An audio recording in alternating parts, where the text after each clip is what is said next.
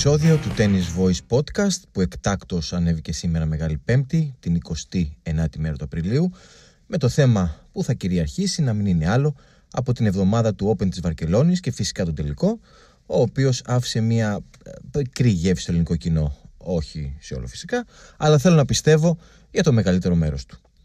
Στο σημερινό επεισόδιο θα σχολιαστεί και η παρουσία της Μαρία Σάκαρη στο τουρνουά της Τουγκάρδης, την πρώτη συμμετοχή της Ελληνίδα ταινίστριας στη χωμάτιν επιφάνεια για τη φετινή σεζόν, αλλά θα δούμε μαζί και την κλήρωση της νούμερο 19 του κόσμου στο τουρνουά της Μαδρίτης της τρέχουσας εβδομάδας. Φυσικά, αναφορά θα γίνει και στους δύο τίτλους στο διπλό που κατέκτησε ο Στέφανος Διαμαντής στην Ατάλια, στο τουρνουά τέννη με αμαξίδιο, δύο τίτλοι που έδωσαν έτσι μια ε, πολύ ευχάριστη νότα στο κλείσιμο της εβδομάδας που μας πέρασε.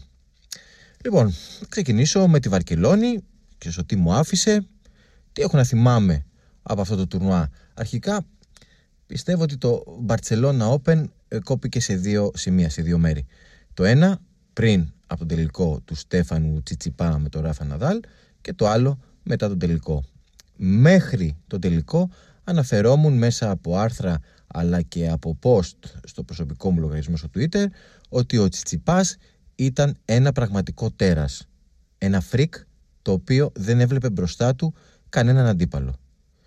Ε, δεν θα αναλύσω και δεν θα σχολιάσω, να το πω έτσι light, τις ανησυχίες πολλών στα κοινωνικά μέσα δικτύωσης που από το παιχνίδι με τον Άλεξ Ντεμινάρ κιόλας έβλεπαν ότι ο Τσιτσιπάς θα έχει πρόβλημα ότι ο Γιανίκ Σίνερ θα είναι ένα τεράστιο εμπόδιο κλπ. κλπ.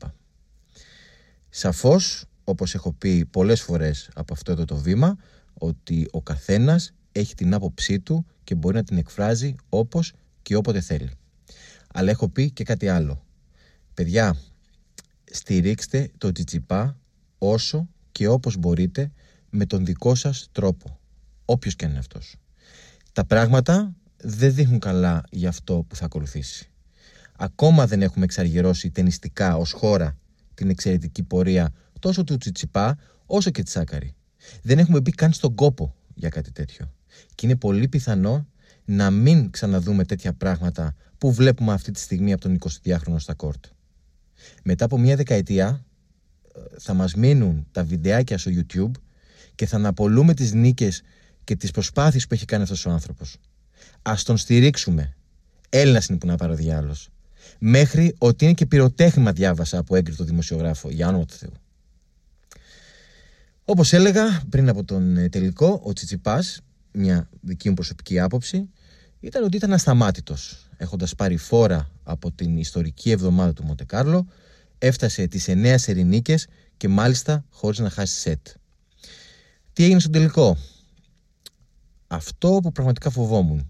Το μόνο πράγμα που με προβλημάτιζε που ήταν και η μοναδική περίπτωση για να χάσει τον τίτλο ο Τσιτσιπάς στο να καταλάβει ποιον έχει απέναντί του στο κόρτ.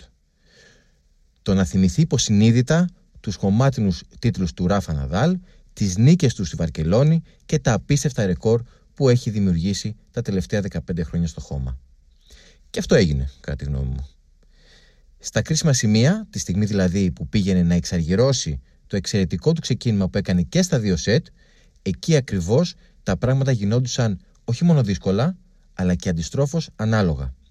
Τώρα, γιατί ήμουν πεπισμένος ότι ο Τσιτσιπάς θα κάνει το back-to-back στους τίτλους για πρώτη φορά στην καριέρα του, Γιατί πολύ απλά ο Ναδάλ φάνηκε και ήταν ανέτοιμος. Όπως έγραψα στην ανάλυση στο προσωπικό μου blog σταθόπουλο.com, ο Ναδάλ για μένα ήταν ο χειρότερος της τελευταίας δεκαετίας αρκετοί ήταν αυτοί που μου είπαν και συζητήσαμε και συζητάγαμε και κατά τη διάρκεια του τελικού ότι πάντα έτσι κάνει και φορτσάρει στο Ρολάν Γκαρός. Αν και εκεί έχω διαφορετική άποψη, πάμε να δούμε μαζί τι έχει κάνει ο Ράφα Ναδάλ την τελευταία πενταετία στο χώμα. Το 2016 έφτασε στα ημιτελικά στα τουρνουά της Λατινικής Αμερικής σε Μπουένος Άιρες και Ριό, είχε κατακτήσει Μοντε Κάρλο και Βαρκελόνη έφτασε στα ημιτελικά της Μαδρίτης, είχε αποκλειστεί στα προημιτελικά της Ρώμης και εγκατέλειψε στον τρίτο γύρο του Ρολάν Γκαρός λόγω τραυματισμού. Το 2017 κατακτά κατά σειρά Μοντε Κάρλο, Βαρκελόνη, Μαδρίτη, χάνει στα προημιτελικά της Ρώμης και κερδίζει στο Παρίσι.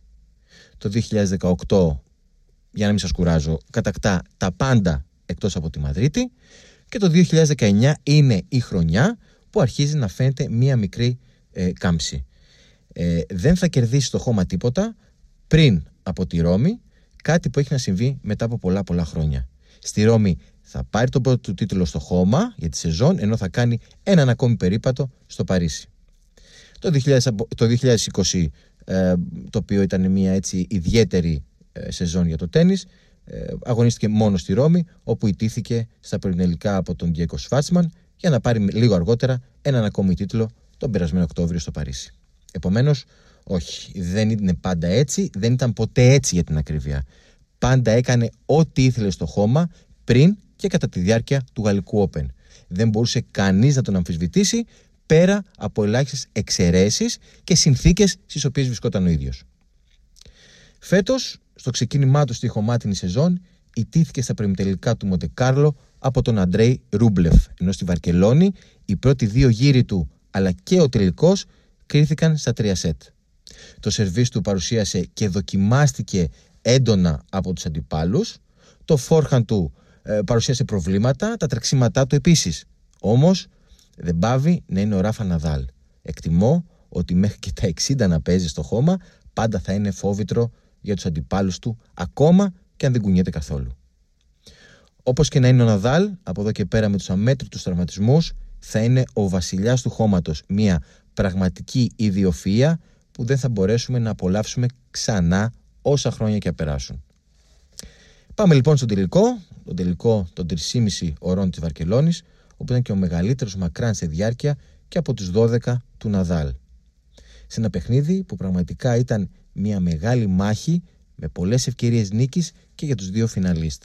Ωστόσο, ο Τσιτσιπάς ήταν αυτός που φρόντιζε να παίρνει το προβάδισμα, κάτι που έκανε και στα δύο σετ.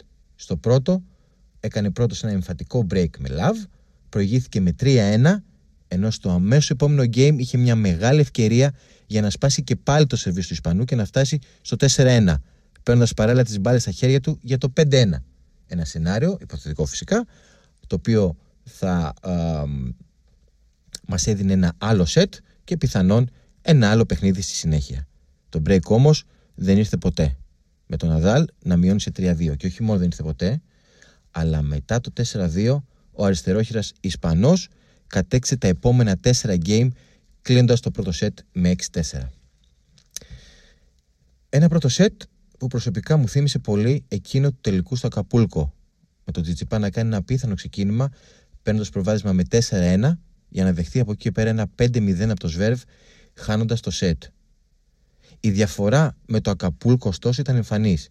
Γιατί απλά ο Τσιτσιπά στη Μαδρίτη δείχνει διάθεση. Έχει σαφώς αρκετά προβλήματα. Κανείς δεν, το, ε, κανείς δεν αντιλέγει. Χάνει το παιχνίδι των γραμμών, δείχνει ανασφάλεια πάνω στο φιλέ, κάτι που έδειξε και στον ημιτελικό με τον Γιάννη Ξίνερ, ενώ ο Ναδάλ αναμφίβολα του έχει πάρει την επίθεση. Παρά το γεγονός αυτό, και στο δεύτερο σετ καταφέρει να φτάσει πρώτο σε break προηγούμενος με 3-1. Η συνέχεια ήταν δραματική. Το πλεονέκτημα χάθηκε γρήγορα, με τον Ναδάλ να ισοφαρίζει σε 3-3, ενώ λίγο αργότερα ο Ισπανός φτάνει σε διπλό championship point. Είναι η στιγμή που βλέπουμε τον Τζιτσιπά στο μέλλον. Βγάζει στο court απόλυτη ψυχραιμία και θράσος, καταφέροντας να φτάσει στο μεγαλύτερο hold στο παιχνίδι. Και γιατί λέω ψυχραιμία και θράσος; Γιατί έζησε δύο championship point του Ναδάλ, παίζοντας κοντά στο φιλέ αλλά και πάνω στις γραμμές. Δύο στοιχεία τα οποία δεν του έβγαιναν και δεν του βγήκαν στο τελικό. Κι όμως το επιχείρησε. Ο, Τσιτσι, ο Τσιτσιπάς ισοφάρισε σε 5-5 και αμέσως μετά έχει και πάλι μια τεράστια ευκαιρία να πάρει το προβάδισμα με break καθώς βρέθηκε με τριπλό break point, όμως και πάλι ο Ναδάλ κατάφερε να κρατήσει το σερβίς του κάνοντας το 6-5.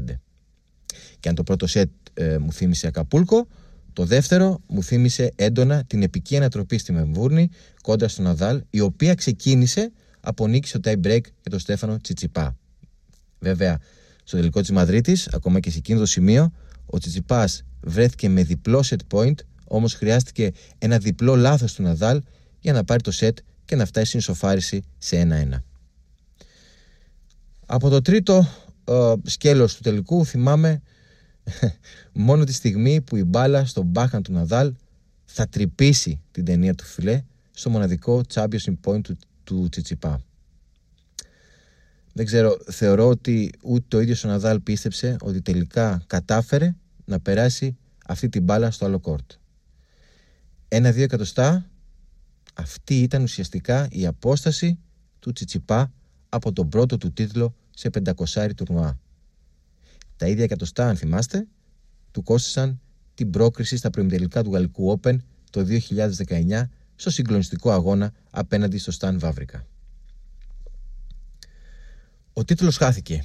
Η ευκαιρία του Τσιτσιπά να γίνει ο μοναδικός άνθρωπος που κερδίζει τον Ναδάλ σε τελικό χωμάτι της επιφάνειας έχοντας σβήσει Championship Point χάθηκε μέσα σε αυτή την εκοφαντική φασαρία που έκανε το ισπανικό κοινό καθ' όλη τη διάρκεια του τελικού.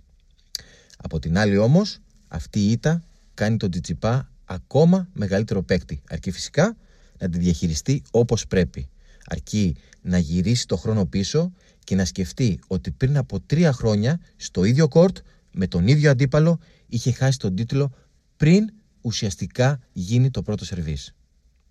Αρκεί να δει ότι σε αυτό το τελικό είχε το θράσος να αμφισβητήσει τον Αδάλ, να τον κάνει να φωνάξει δυνατά βάμος ούκο λίγες φορές και να τον υποχρεώσει να κυλιστεί τελικά στο χώμα του κόρτ που φέρει το όνομά του. Προσωπικά πιστεύω ότι αυτό το κενό μιας εβδομάδας που είχε μέχρι τη Μαδρίτη θα είναι ευεργετικό και σωματικά και πνευματικά, καθώς θα πρέπει να ανασυνταχθεί γιατί έχει μπροστά του ακόμα έναν μαραθώνιο δύο εβδομάδων σε Μαδρίτη και Ρώμη. Θεωρώ ότι και έτοιμος θα είναι και στα δύο τουρνουά και θα προχωρήσει ανεξάρτητα κληρώσεων, αλλά και θα πάει έτσι με σπασμένα φρένα στο Παρίσι για να πάρει αυτό που ο περσινός τραυματισμός του στέρισε. Αυτά όσον αφορά το τελικό της Βαρκελόνης και το Στέφανο Τσιτσιπά. Από την Ισπανία θα πάω στη Γερμανία όπου στις αρχές της περασμένης εβδομάδας είχαμε την πρεμιέρα της Μαρία Σάκαρη στη φετινή χωμάτινη σεζόν στο τουρνουά της Τουργκάρδης. Η νούμερο 19 του κόσμου ξεκίνησε με ένα εμφατικό 6-2-6-2 κοντά στη Γερμανίδα Αντρέα Πέτκοβιτς η οποία κατάφερε να πάρει μόλις τρεις πόντους στο σερβίς της σε ολόκληρο τον αγώνα. Οι επιστροφές λειτουργήσαν εξαιρετικά για τη Σάκαρη, αλλά το σερβίς είχε τα δικά του θέματα, κάτι που φάνηκε στο αμέσως επόμενο παιχνίδι κόντρα στην κάτοχο του τίτλου Πέτρα Κβίτοβα. Παρά το γεγονός ότι η Σάκαρη κατάφερε να ισοφαρίσει σε 1-1, για μένα η πρόκριση κρίθηκε στο πρώτο σετ. Η Ελληνίδα τενίστρια άργησε αρκετά να μπει μέσα στον αγώνα με την Τσέχα και εννοώ ε, πνευματικά. Η Κβίτοβα είναι γνωστό ότι αν πιεστεί κάνει πολλά αβίαστα λάθη. Και όντως έτσι έγινε, ολοκληρώνοντας το παιχνίδι με 52 αβίαστα την ίδια ώρα που η Ελληνίδα, είχε, η Ελληνίδα τενίστρια είχε 28 λάθη. Η Σάκαρη, κατά τη γνώμη μου, δεν πίεσε ε, όσο θα έπρεπε το ευάλωτο μπάκαν της ε, Τσέχας, το οποίο είχε μεγάλα προβλήματα καθ' όλη τη διάρκεια της αναμέτρησης, καθώς από εκεί προήλθαν και τα 34 από τα 52 αβίαστα λάθη. Αυτό δεν μπόρεσε να το εκμεταλλευτεί η νούμερο 19 του κόσμου. Και γιατί, γιατί η δική της επίθεση δεν λειτουργήσε με βάση τις ικανότητές της. Χαρακτηριστικά αναφέρω ότι το πρώτο σετ έκλεισε με τη Σάκαρη να έχει σημειώσει μόλις τρεις winner. Το πιο σημαντικό όμως ήταν η αναποτελεσματικότητα της Σάκαρη σε ευκαιρίες που της παρουσιάστηκαν ολοκληρώνοντας το παιχνίδι με μόλις 3 στα 16 break point. Όλα τα παραπάνω μαζί με το σερβίς κόσαν την νίκη και την πρόκριση. Το ποσοστό των κερδισμένων πόντων στο πρώτο σερβίς έφτασε το 58,5% όταν ο μέσος όρος της Άκαρης στο Tour είναι 63% ενώ ο μέσος όρος στο χώμα φτάνει το 62,5%. Εκτιμώ ότι η αναμέτρηση με την Κβίτοβα ήρθε αρκετά νωρίς για τη Σάκαρη, η οποία ε, θα έπρεπε να έχει παίξει ακόμη ένα γύρο με μια πιο βατή αντίπαλο, αρκεί η κλήρωση να, ήταν, να ήταν γενναιόδορη στην Ελληνίδα ταινίστρια, μιας και ήταν η πρώτη της επαφή στο χώμα για, για φέτος. Αναμφίβολα, στη Μαδρίτη, στην οποία ε, βρίσκεται εδώ και μέρες και προετοιμάζεται, θα τη δούμε ακόμα πιο δυνατή. Και μια που ανέφερα τη Μαδρίτη, να πω και για την κλήρωση που έγινε την περασμένη Τρίτη, με τη Σάκα να ξεκινάει τις υποχρεώσεις απέναντι στην ημιφιναλίστ του Γαλλικού Open το 2019, τη 19χρονη και νούμερο 39 του κόσμου Αμάντα Ανισίμοβα.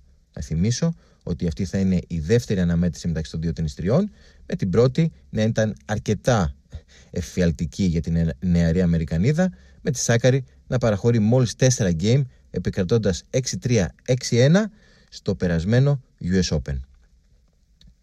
Σε περίπτωση νίκης, η Ελληνίδα τενίστρια θα αντιμετωπίσει την νικήτρια από την αναμέτρηση της Εστονής Ανέτ Κονταβέιτ με την προερχόμενη από τα αποκριματικά Σέρβα και σπεσιαλίστα στο διπλό Νίνα Στογιάνοβιτς. Ωστόσο, η πρεμιέρα στην Ισπανική πρωτεύουσα για τη Σάκαρη θα γίνει σε λίγη ώρα, καθώς θα αγωνιστεί στο διπλό, όπου με παρτενέρ την Ουκρανή Έλενα Ριμπάκινα θα αντιμετωπίσουν τις αδελφές από την Κινέζικη Ταϊπέη, Χαο Τσίνκ και Λατίσα Τσάν. Λίγο πριν ολοκληρώσω με την ανασκόπηση της εβδομάδας που μας πέρασε, δεν γίνεται να μην αναφέρω τους δύο τίτλους που κατέκτησε στο τουρνουά τέρισμα με ξύδιο στην Ατάλια ο Στέφανο Διαμαντής. Ο Έλληνας πρωταθλητής, κατά την παρουσία του στην τουρκική πόλη, συμμετείχε σε δύο τουρνουά, κατακτώντας εισάριθμου τίτλους στο διπλό. Στο πρώτο, έχοντας παρτενέρ τον Ολλανδό Κάρλος Άνκερ, επικράτησαν απέναντι στους Ιάπωνες το Κίτο Όντα και Κουχέι Σουζούκι με 6-1, 0-6, 16 στο Super Tie Break, ενώ στο δεύτερο τουρνουά, αυτή τη φορά παίζοντας μαζί με τον Τοκίτο Ότα, κέρδισαν τους Αυστριακούς Τόμας Φλάξ και Μάρτιν Λίγνερ με 6-2-6-3. Ωστόσο και στα μονά ο Διαμαντής έφτασε και στα δύο τουρνά των 3.000 δολαρίων μέχρι τον ημιτελικό όπου και τις δύο φορές ιτήθηκε από τον αριστερόχειρα Ιάπωνα και συμπέκτη του στα διπλά το Κίτο Όντα μένοντας εκτός τελικού. Λοιπόν, αυτό ήταν και το έκτο επεισόδιο του Tennis Voice Podcast. Σας, σας θυμίζω ότι αύριο Μεγάλη Παρασκευή στις 7.30 το απόγευμα θα ξεκινήσει η κλήρωση του Open της Μαδρίτης, όπου θα μάθουμε τον αντίπαλο του Στέφανου Τσιτσιπά, αλλά και το πιθανό μονοπάτι του. Το δικό μας ραντεβού ανανεώνεται για την Κυριακή του Θωμά και συγκεκριμένα μετά τον τελικό της Μαδρίτης και μέχρι τότε να περνάτε όλοι καλά, να έχετε υπέροχες στιγμές τις ημέρες του Πάσχα με τις οικογένειάς σας και με τα αγαπημένα σας πρόσωπα και φυσικά, όπως λέω πάντα, υπομονή, ψυχραιμία και πολλά πολλά χαμόγελα. Γεια χαρά.